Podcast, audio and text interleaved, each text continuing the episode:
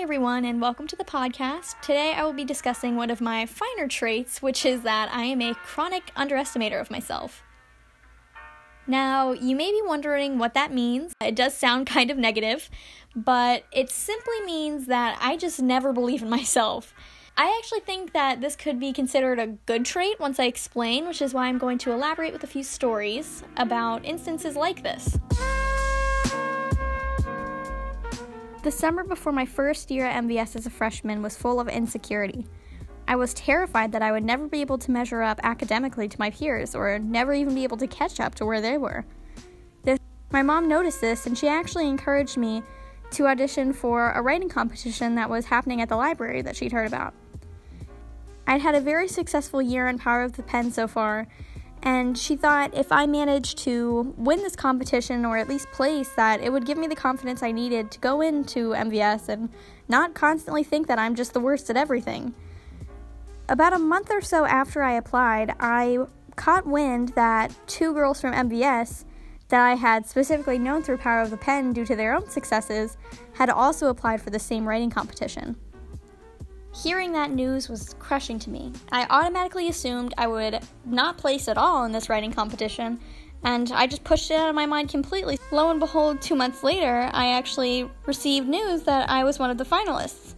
When I saw the email, I just assumed I was, at its core, a finalist, and that didn't mean I placed. So I just had to go and show face and get my congrats from the actual ceremony that they were putting on. So when I get to the ceremony, I look around the room and I only see one of the girls. Now, immediately in my mind, I'm thinking, okay, that just means that she couldn't come tonight. In reality, she hadn't made it to the finals.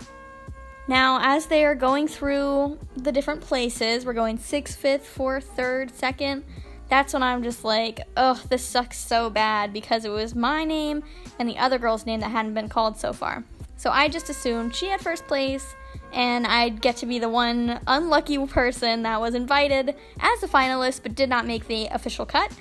So I put on my brave face and smiled through it, and when they said my name, I waited a second just to make sure that they didn't actually mean her name and they didn't mix it up. I did not want a Miss Universe type of moment. So I just sat there and waited, and my mom lifted up my hand and was like, What is wrong with you? Get up there. And I had to go accept the envelope.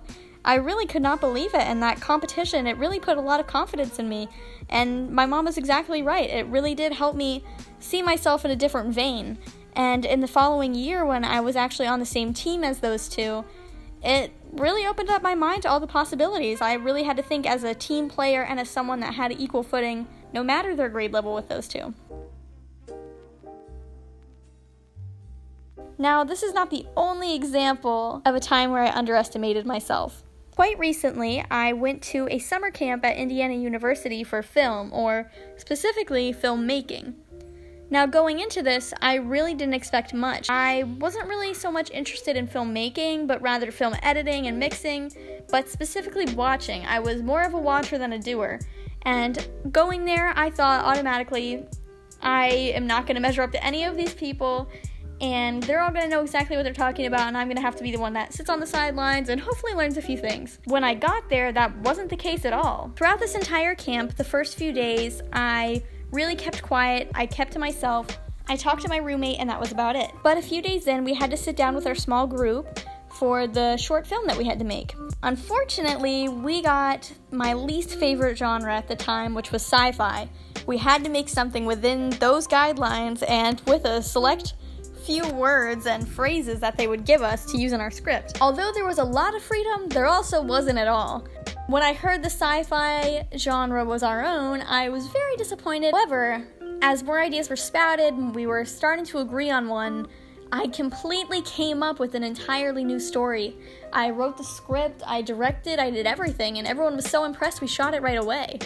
I couldn't believe it. I thought I know so little about specifically sci fi, filmmaking, everything.